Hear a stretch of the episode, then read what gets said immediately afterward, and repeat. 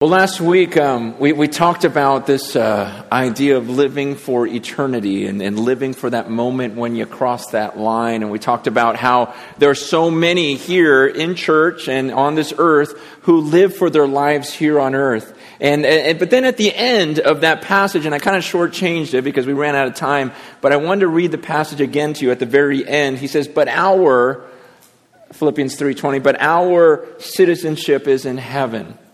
Okay?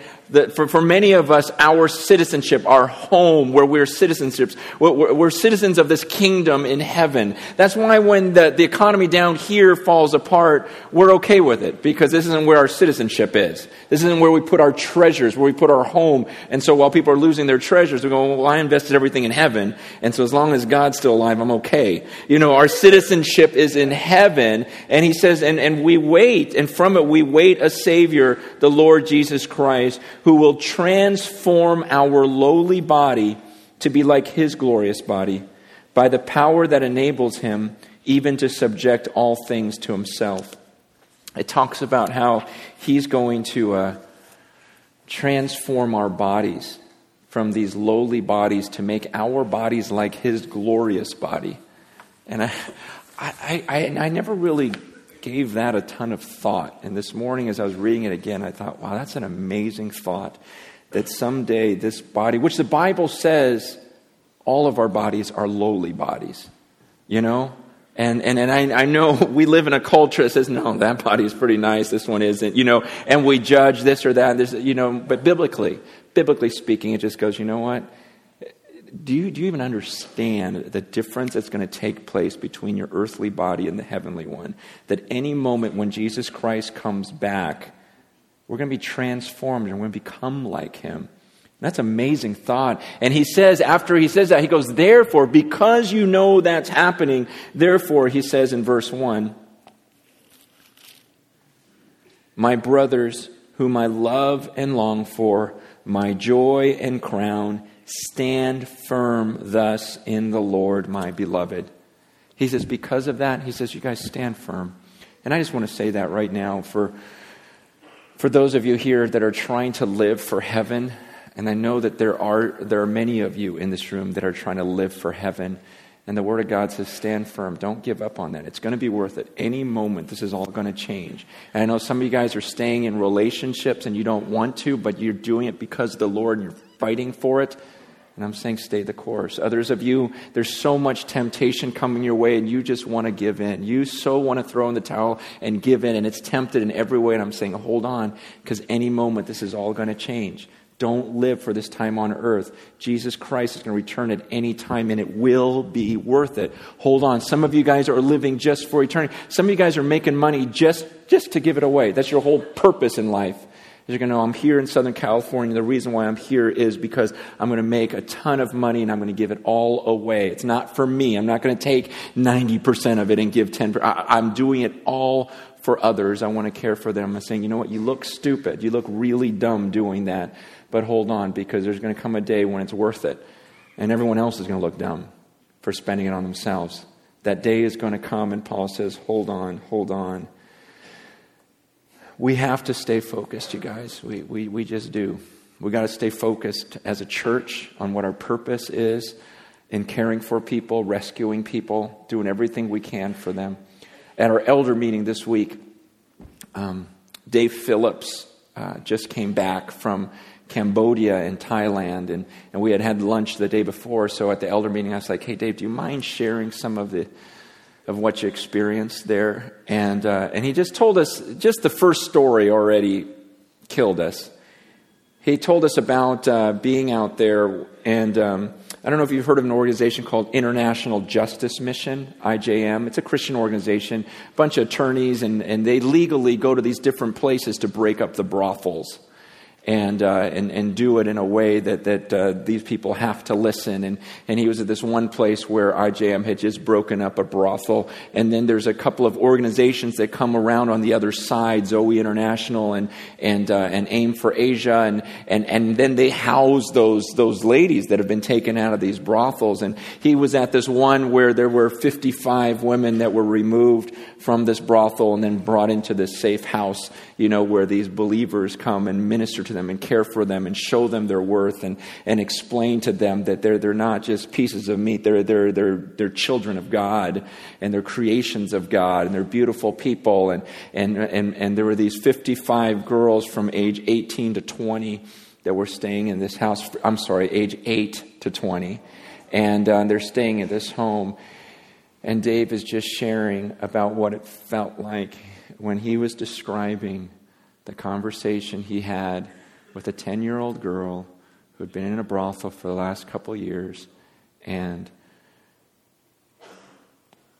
when he was done, you've got these grown men in a room just crying, trying to pray, and you just cry because everything in you as a man wants to defend and fight and and then all of us having kids of our own start picturing our own kids and you just go man i gotta i gotta do something. I gotta do something. We gotta do something. There was the pain of knowing how many millions of people are living in that condition and yet the joy of seeing that wow the rescuing of those and and, and more and more and more every day the rescuing there brings this joy where you go what else am i to do with my life?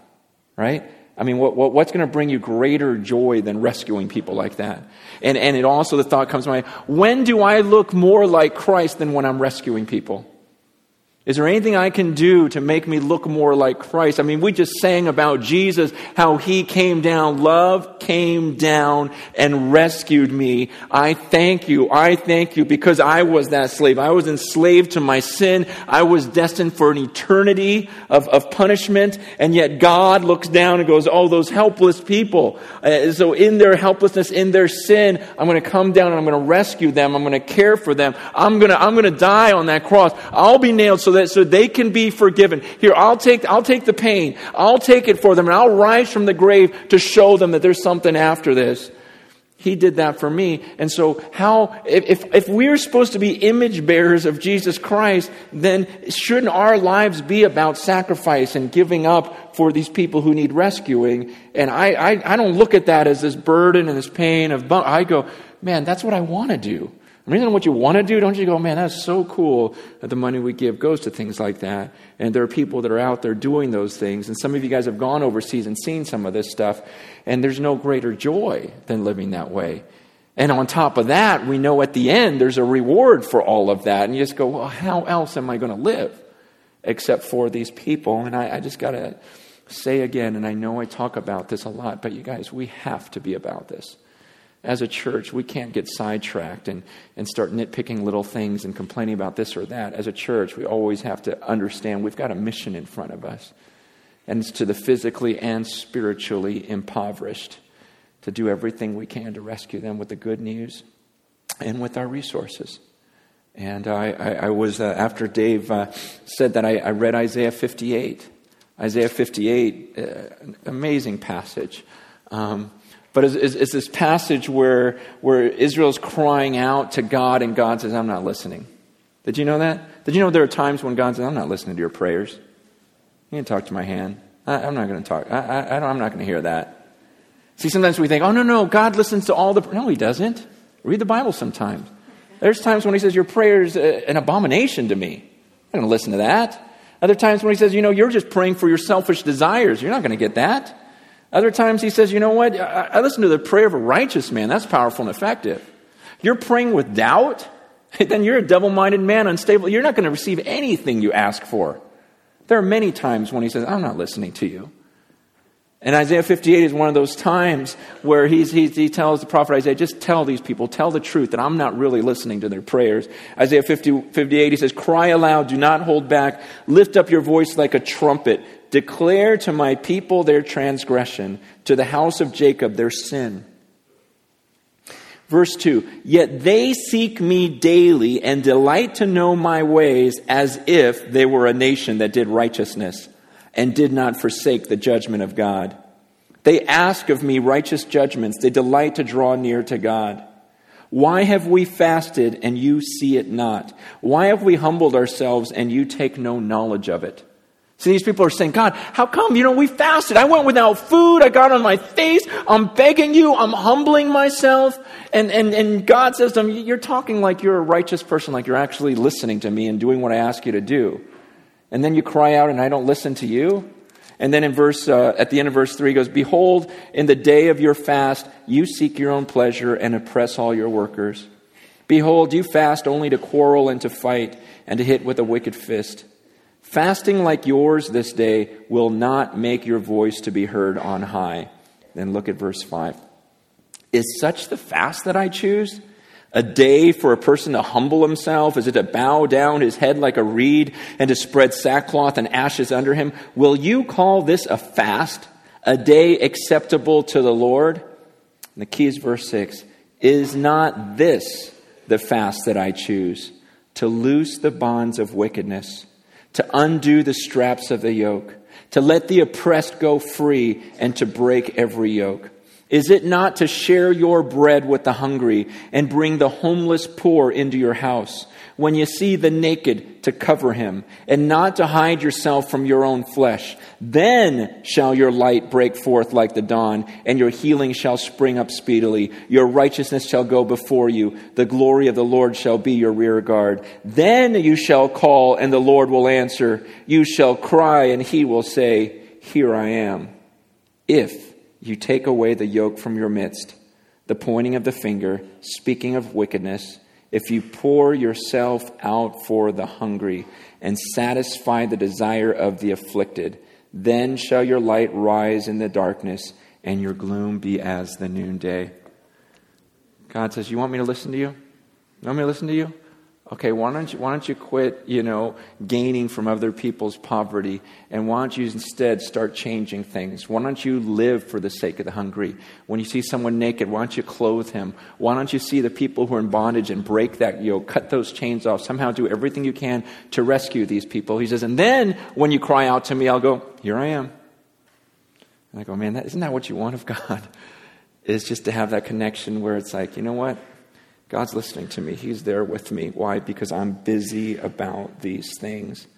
He says, I don't care if you, you sit there and humble yourself and bow on your face all day long. He goes, unless you start living some of this stuff, I'm not going to listen to you.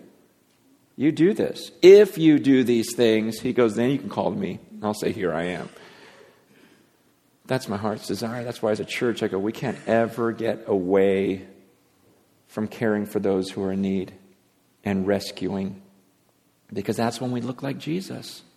Jesus came down and rescued us and gave us an example to follow. You know, the last few weeks we've been talking about some of this stuff, and, uh, and every week, for the last three weeks, the same question keeps coming back. Yes, but how does that look in Simi Valley? Right? How do we do it here? Because I can understand if we go overseas, yeah, I would probably do that. Maybe I would try to grab kids out of this place or whatever, and I would somehow try to say, but here in Simi Valley, what do I do? First, let me say that, that, that the thing Dave was saying, coming back and working with all those workers in Thailand and Cambodia, you know what the, the biggest problem is, the, the biggest cause of all of that? It's Americans. They're the ones coming over, and they're the ones who have the money to pay for all of this all the, the slavery and whatever else. Uh, the problem is America. So much of the, the rich that are going over there and exploiting these people and taking advantage of them. And so this isn't a message for everyone else out there. It's, it's about the hearts of the people here and truly having God change those things. But, but practically, what does it look here in Simi Valley? How's it? And that's a great question. It's an excellent question because we've talked about suffering for the sake of the gospel, right? We talked about focusing on eternity and not, not the stuff that's, that, that's right now. We've talked about being led by the Spirit, but how does that look in Simi Valley? And, and so I want to share some thoughts on that. And I want to be careful. I want to be careful not to, not to, not to give you, because I want to share just some things of, that other people in the church have done without mentioning names. But I, I want to be careful that you don't think that I'm saying, well, here's this person's experience, therefore, that's what you're supposed to do. Okay, we don't want to turn experience into principle because God is going to lead each of you in different ways. It's just that at the end of the day, you got to say, Am I even surrendered and saying, God, please lead me? I got to do something today, whatever the cost. And once you start praying like that, I guarantee you God will answer your prayer. Um, I've shared before about uh, the couple in the church in their late 50s that they're the ones that helped me become aware of the, the orphans and widows right here in our area. And they said, Man, we've just been taking care of foster kids for years. And now in their late 50s, they've got 11 of them in their house. Um, no excuses about age or, well, but those are unique people. Not, not really. He's a mechanic, she's a hairdresser. Normal jobs, normal people that just said, you know what? God says true religion is to care for the widows of the orphans. So if they're here, I got to take care of them. I'll, I'll, find some way. And so they spent their lives taking care of them, and now their kids are doing the same thing. Just, just, just normal people. I was talking to a couple this week that said, you know what, we've got our two kids, and then we have this other family, they've got their two kids. And we thought, why do we have two houses? If the, if the eight of us could just live together, we could save a mortgage payment and give all that money away. Well, yeah, that's, that's, that's good if that's what God's led you to do. Another couple that said, you know, found out there was a family of four in the church that was about to go homeless, and they said, you know what? Come live with us. Just live with us. We'll, we'll figure it out. Just live with us. You know, our kids are grown up. They're out of the house. Your whole family can live here, and they've been there for months. Another, another couple that said, you know, you, you talked about simplifying and downsizing. We thought, man, we can't downsize anymore. So we, we decided to move into an RV and, uh, and let other people live in our house. And so, you know, our way of simplifying was living in an RV. Another guy who I talked to last week that said, you know, I, I just want to care for whoever I can, you know, the people that are most rejected. And he thought, who are the most rejected people? Because I want to go and rescue and care for them and love them like Christ. And so he says, I'm going to, I, I'm, we're going through the foster care. And he goes, my wife and I were talking. You go, let's go to them and say, we want the person that no one will take. Maybe it's a kid that's, that's on all sorts of machines and is 16 years old and still in diapers and we got to care and clean and feed and everything he goes, Man, we just want to surrender ourselves to someone like that. And I'm like, Man, that, these are heavy things. You know, we had, a, we had, you know, every, every week the foster classes here. I know that 75 to 100 of you have been coming every week. You know, we had a great worship service this morning, but I'll tell you, it was a better worship service yesterday with 75 people that are sitting in a class for six or seven hours learning about foster parenting and trying to figure out how to care for some of these people and care for their needs. That's worship. That's an amazing worship service. That's an amazing, that's, that's a worship service that Ventura County has never heard of until Cornerstone Church a few weeks ago. And they said, You don't understand. We've never had more than a dozen people in these classes, you know, and now we start doing them here, and you've got 75 to 100 people showing up. That's unheard of. That's worship. You know, that's, that's a crazy stuff I'm talking about here. I, I, there, there are people in our own church that are doing some mission stuff overseas in, in places where Christianity is persecuted, and the persecution has followed them to the U.S., and there have been death threats on their lives. Right here in the U.S. You know, there, there's people in our church who, who go to the prisons every week. People in our church that, that, that uh, go into Skid Row and, and are there, you know, uh, all day long, every day, just, just trying to help the people down there. There's other people in our church, you know, another guy who just said, you know, and this was before the housing market crashed, you know, at the peak, he just gave us the keys to his house and said, you know what, sell it, give the money to the poor, do something, you know, a couple hundred thousand in equity. I'm going to go live with my parents because I want the reward in heaven. Like, right on, right on. Just, there's, there's, there's, I get, I get email, emails every week, every week from people all around the nation that are getting it. Doctors, that are quitting their practices here, that were doing it for money and saying, you know what, I'm going to go overseas. They need it more over there. And just, we're selling everything. We're going for it. Dentists, attorneys.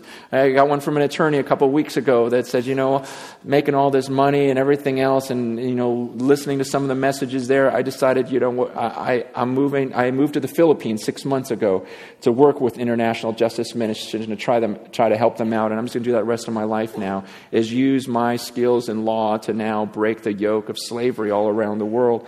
Others who are saying, No, I'm staying right here and I'm making a ton of money. I'm going to make a fortune, but I'm not going to spend it on myself. I'm not going to spend 90% on myself. I'm going to live off the bare minimum and I'm going to give the 90% away. Businessmen, cops, everyone people doing this. I had, a, I had another guy just a couple weeks ago, again, talked to him on the phone who, who a few months ago very successful businessman, just going, What in the world am I doing? Making a home for myself here. Sold his home, sold everything, packed up he and the three or four kids, and they moved into an RV and said, Let's just travel around America and help people everywhere we drive, wherever we go. Just, I don't even know what we're doing. We're just driving around helping and doing whatever we can to care for the needs of other people. It's, it's, uh, it's been pretty powerful There have been a lot of people doing a lot of different things, and people going to the ends of the earth, and people right here in Simi Valley that are going for it. But they decided, what I hear from them all is they start with biblical conviction. These are not people who heard a word from God, like an audible voice, because sometimes we go, Well, God hasn't called me. God didn't tell me to do this. God didn't tell me to do that. God told those people to do that, but He hasn't told me this. And I'm going, Have you, have you read this lately? Oh you, oh, you mean you need an audible voice? Not like the rest of us that can just read the Word of God and go, Ah, I should do something about that. You want to hear a voice directly from God. You don't need to hear a voice uh, from God to go to the movies. You don't need to hear, oh, but God didn't tell me to watch TV. That you don't care. But to serve Him and actually do something for the kingdom, then you need to hear an audible voice, right? And the written word isn't enough. Because these are people that are just saying, man, I'm just reading this. I'm, I'm looking, I'm thinking about the poor, and I'm going, okay, I got to do something. Here's what I can do. And they're praying, Holy Spirit, help me. And it is spirit led. It is, it is, but, but you start with that, okay, here's what the Word of God says. God, show me what I need to do. And I'm just going to pursue things. I'm just going to go after it and see what happens. And then as you do that, the Holy Spirit's going to lead you. You'll be directed, but it's, it's out of a desire, a heart saying, I want to rescue. I mean, doesn't your heart, doesn't something, when you hear those stories about people being rescued, doesn't, doesn't everything in you just leap going, I want to do that. I want to do that with my life. That seems so much more fulfilling. That seems so much cooler. Just devote my life. It's not, I'm not asking you to do something you're going to hate. Yeah, there'll be times when it's rough or whatever else. I'm asking you to do something that you'll love, and at the end of your life, actually have a fulfillment that you did something with your life. And then at the end of your life, also realize, wow, I am stoked for all of eternity because of what I did when I was on that little planet. That's what I'm asking you to do, is to devote your life to this. I, am a little bit hesitant in sharing what I'm about to share right now. Um, but I've talked to some elders about it to make sure talked to my wife about it, talked with several others about it, and biblically, I believe it's right. Um, my hesitancy is I want to, because I don't know what motivates other people. All I know is myself and what goes on in this mind, this heart, and this body. And so I, I want to share some of those things to help you understand how I flesh this stuff out. And yet, my concern, and I talked it over with my wife this week, was just looking at Matthew 6 where he tells the hypocrites, hey, don't go, don't go bragging to everyone about what you've done in order to be seen by them. Because if that's what you want, you'll get your whole reward right there. But when you do something, do it in secret. And yet I, I, wrestle with that, and then also how the Apostle Paul, the Apostle Paul laid out everything that he did. He laid out all of his suffering because he was defending his apostleship. It was at a time when people were skeptical of Paul and going, man, is he the real thing? And he's like, man, look, look at how I live.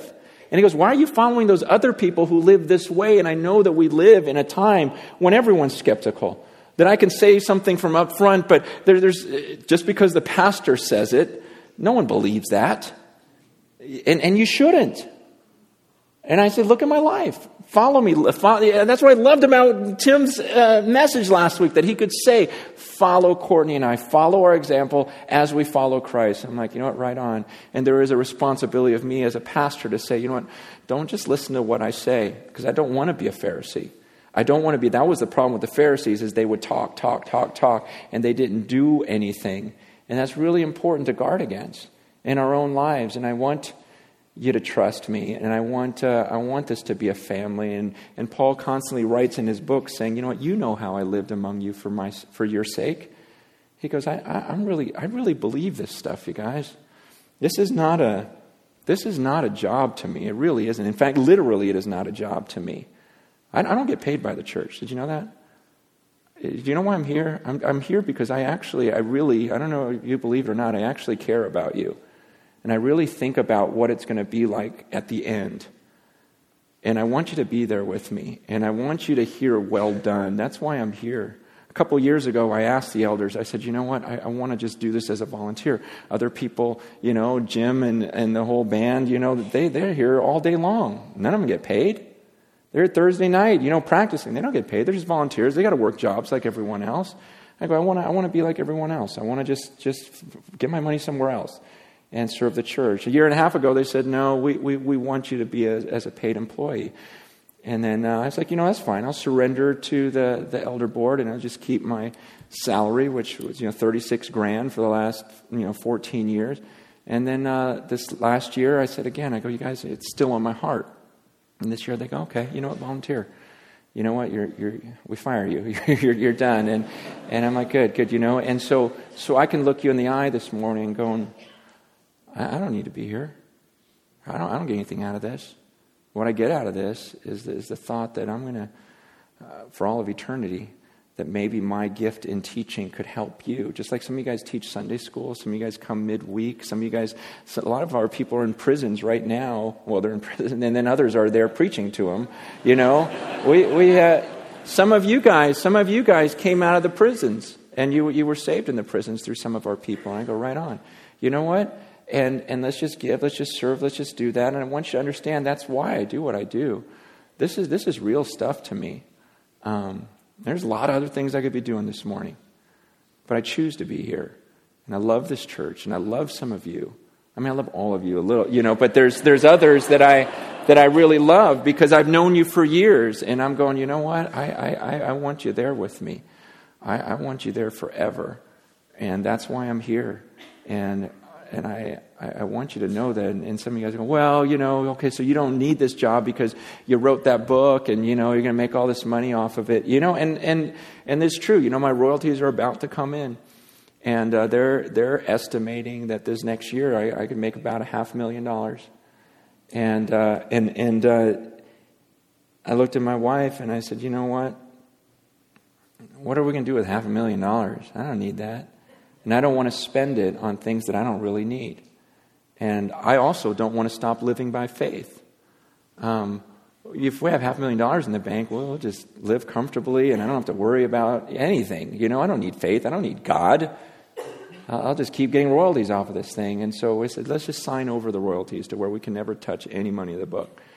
And, uh, and we put it in what's called a charitable gift fund. And I just signed a note and said, okay, I release it all. Doesn't matter how much this makes, I don't get a dime of it. And it all goes in a fund that can only be given to different charities.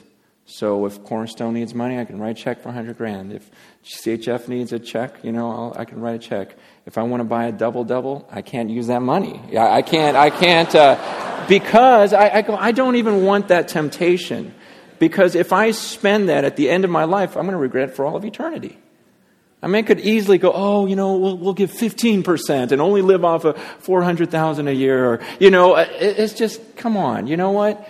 This is, this is about eternity. This is about the white part of that rope, as we going back to last week. It's not about these few years on the earth.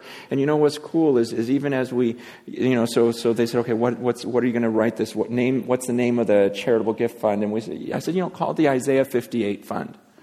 Isaiah 58 fund. So this way, if people don't know Isaiah 58, they'll, they'll look up Isaiah 58 and, uh, and they'll read it. And, uh, and then my wife and I just prayed, like, God, show us, because a lot of money is going to come in. Where do you want this money to go?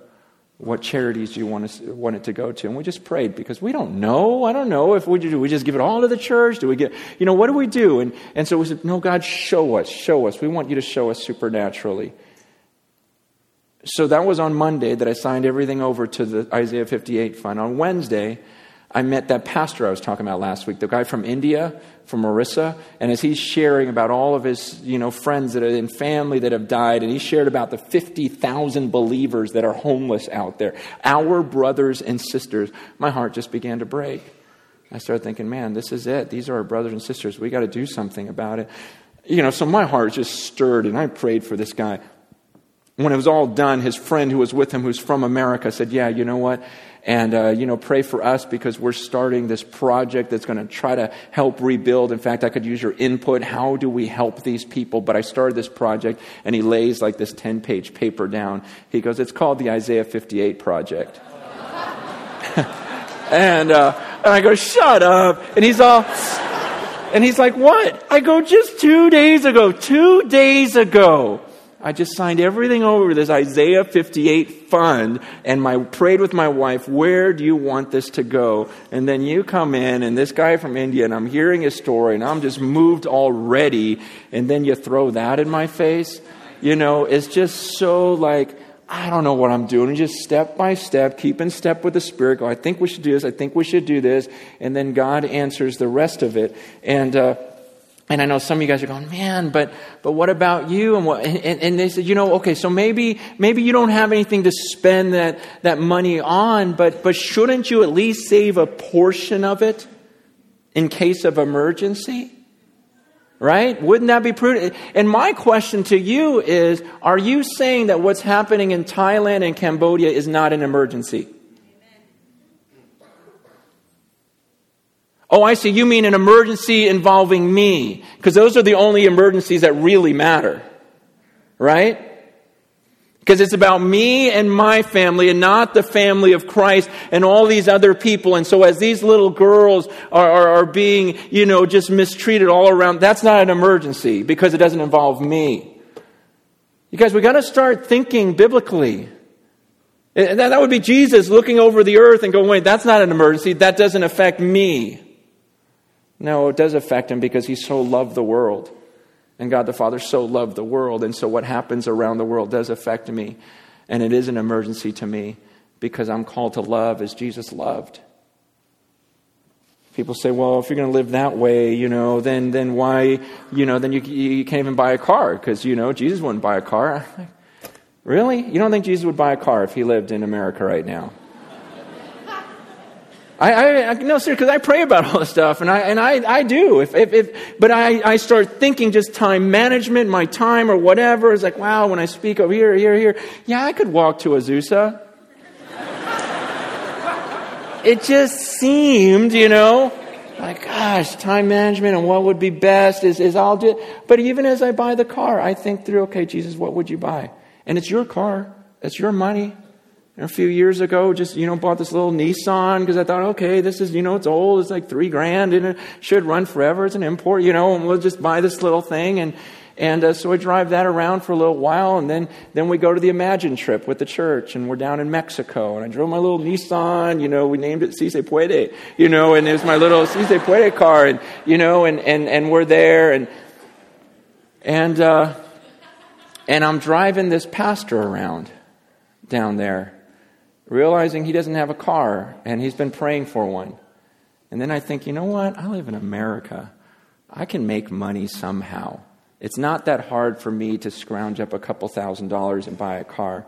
When's this guy ever going to be able to pull that off? See, I can do it, he can't. And as I began to love this guy more and more during the day, and then I talked to my wife, and we're both in tears as we handed him the keys, and just said, You know what? I'll, I'll hitch a ride back. This is God's car, and I think He, he says, you, want, you, you need it more than I do. We'll, we'll figure it out. Come back here, and someone in the church, you know, who was on the trip with us said, You know what? I saw what you did, and, you know, let me buy you a car. All right. you know. And you know, we find a little Subaru, you know, it's thirty eight hundred bucks, you know, and, and, and that'll run forever too. And had that for a couple. I, I don't. I think Jesus would drive this. I, I, think. I think he would. I think he would drive that. And you just figure it out. You know, the home, you know, well, why do you have a house? Like, I don't, I don't you know, I, I struggle with that one sometimes. We, we were in a house. The first time I came back from Africa, and I came back, I looked at my house, like, I can't live here anymore. It's just crazy. I saw the way people live, and I, I don't think Jesus would live in this house. So, so let's, let's sell it. And my wife's like, all right, all right. And that's downsize. And we started looking at trailer parks and look at different opportunities out here and found this little thousand square foot beat up house. And let's just buy that thing. And then we started, you know, our family started growing, which was fine. But then we took in some people to live with us. And they were living in the garage. And I thought, eh, that's not totally legal. And, you know, and, and, uh, it's just okay. And then, uh, and then her, her parents were going to retire. I was like, oh, you know what? That's a responsibility too.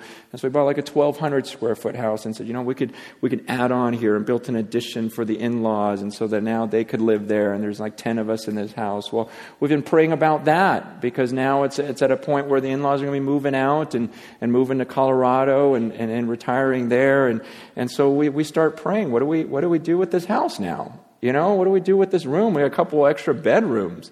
Um, that, those are God's bedrooms. You know, someone should be using those things. And, and so we start praying. And my wife, you know, had this, this desire in her heart. She goes, you know, I've, I, I just, for some reason, God's given me a heart just feeling like our family's not complete. Our family's not complete until we, we take in people that aren't of our blood, you know, descent or whatever else that, that, that, that you know, it's adoption that he's put on my heart. What a picture of what God has done for us and how he adopted us and grafted us in and made us his children. He goes, I want that. And, and so whether it's kids overseas or whatever, whatever. And so we start praying and saying, God, you know what? We believe this is what you want based upon scripture, how you're a father to the fatherless. So God, help us with this because we want. We just start with praying. I don't know. And I say, God, and I want it supernatural because everything I do, I say this. I, God, I want supernatural. I don't want to just go through the process like everyone else. I, I should have a secret in with you, you know, where, where I, I ask for something and, and it should happen because you're God and it's for your desires. And so just bring some kids. And so, so each morning I'd open the door and look, you know, and, and, uh, there weren't any yet, so I, I was like, well, well, if there's nothing there, I'm just helping you understand process here. You're like, well, nothing showed up, no one showed up. Let's let's take the foster parenting classes and let's just join the you know people at Cornerstone and, and, and it's obvious. Maybe that's what God's saying. Well, of course. There's a bunch of people screaming out for parents. Why do you want a special, you know, thing? So let's let's go through that and that that thing and and then, uh, you know, so we've been going to the class, or she has been. I've been gone, so she has to sit through them. And, uh, and, uh, and then on Tuesday, Tuesday, unbeknownst to me, Lisa's praying. Unbeknownst to me, she's just praying and saying, God, I really, I really want you to show me who ought to live there. That same day, I'm having breakfast with Jim. Um, who, you know, who also doesn't work at the church, but does this as a volunteer. And we're, we're just sitting there talking, and, and, and his wife had bought a bunch of diapers for this lady at the rescue mission because some of you from the church go to the rescue mission every Wednesday night and cook for them and saw that there was a woman who was homeless and was about to give birth. And so she's never going to have a baby shower. So Cornerstone people are going to throw her a baby shower. And, uh, and, and Jim's wife was saying, you know, just, just how, you know, they got these diapers. And Jim was thinking, you know, it crossed my mind, like maybe I should uh, take her in, like care for them. But I don't know how many there are. I don't know if I could do it. And then I, I was like, wow, that never even entered my mind. Um, then found out she doesn't speak English. Her husband left. She's got four kids three of them and one on the way. She's a 10 year old, a three year old, one year old, and she's about to give birth any day now. And, you, and so I call the mission. I go, How in the world does someone like that make it? How in the world are you going to make that? How, how does she ever get back on her feet again? Like, I don't get it. There's, there's, there's, he goes, Yeah, there's, there's really, I don't know. There's no answers to that one. And I, I so I, I went home, talked to my wife. I go, You know, that's just a crazy thought, but you know, those two rooms. And uh, I was talking about that lady that you guys are going to do that baby shower for. I go, what if we had her whole family live here? And she just looks at me. She goes, I got the chills right now. She goes, I prayed today specifically that God would show us who should live there. And uh, I said, Well, she doesn't speak English. You know, I don't even met her. Neither of us have. Why don't we just drive down to the mission right now? And go meet her. I feel like that's what the Spirit would want us to do tonight. So we drive out there, and it's like, hola. uh, a que hora es, you know, like whatever Spanish phrase we could come up with, you know, and just uh, kept telling us what time it was, and you know, and uh,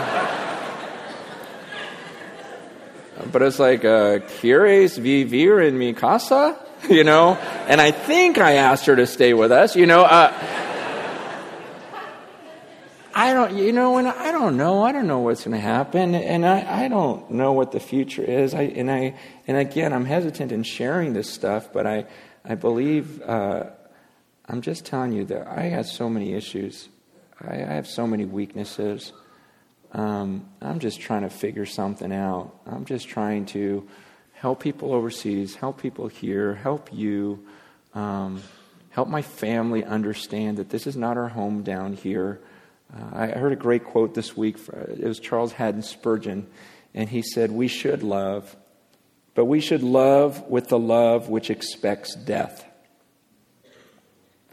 We should love, but we should love with the love which expects death. That means, should I love my wife? Absolutely. But I want to love her knowing that she's going to die and stand before God. and knowing that she's got a whole eternity before her. In fact, a couple weeks ago, she says, Hey, I was thinking about this thing. You know, it's going to cost like three or four grand, and do you think we should do? I go, You know what? We could afford it, but I said, I don't want you to do something you'll regret for all of eternity. I don't want to spend money that at the end we're going to go, Well, we. We're just going to regret. I want to make sure we're investing for eternity. Yeah, you know, you're right. Yeah, we don't, we don't need that. See, I want to love with a love that expects death. I want to love my wife thinking about, oh, I want to so prepare her for that moment when she sees God. Because that's going to be for eternity, and that's real love. And I want to love my kids in that same way. And I just want to spend my life doing that. And I'm here because I want to encourage you to do the same thing. I want to cross that line together. And I want to look at you for all of eternity and say, see, told you. Told you it's worth it. I knew he would reward us. I knew he would bless us. He's a giving God. We'll never outgive him. This isn't a burden I'm throwing on us, I don't think. I think it's a desire of our hearts, isn't it? Where you want to live for that. And we got to get rid of this excuse of, oh, I'm not going to change the world. No, you're not. But you might for one person, you might for a few people, you might even for a few people for one night. It's just, are you doing what you can? And isn't that the desire of your heart? Like I said earlier, I don't think I don't think there's anything we can do to make us look more like Christ than to go out and rescue people.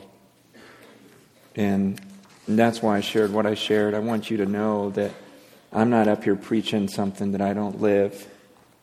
We, give, we give a fortune to this church because of that. And I don't take anything from it. And you need to know that, that I believe this. And I believe that I'm going to look at you in heaven and go, see, told you it was worth it.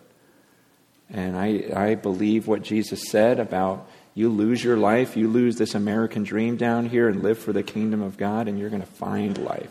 And I believe I found it. I believe I'm one of the happiest men on this earth because it is far more blessed to give than to receive. And if you are ready to die to your old life and live anew and live like Christ, then come up here and get baptized. It means you're dying to the old you and you're rising again to a new life. And you get the opportunity to do that because God came down and rescued you. Because he left the comforts of heaven. And he didn't consider equality something to be grasped, equality with God. But he humbled himself and made himself nothing. And he says, Now I want you to follow my example. You give up your comforts and you live for other people. You follow me.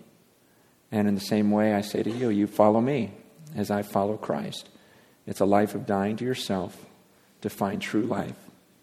I mean, you can try to save your life. You can try to save all your stuff and, you know, and everything else and stress out about, oh, I'm losing everything. Or you could just lose it, give it all away, and you'll find life. And I just got to ask you the same thing Jesus asked What's it going to profit you in the end? You gain the whole world, but you lose your soul.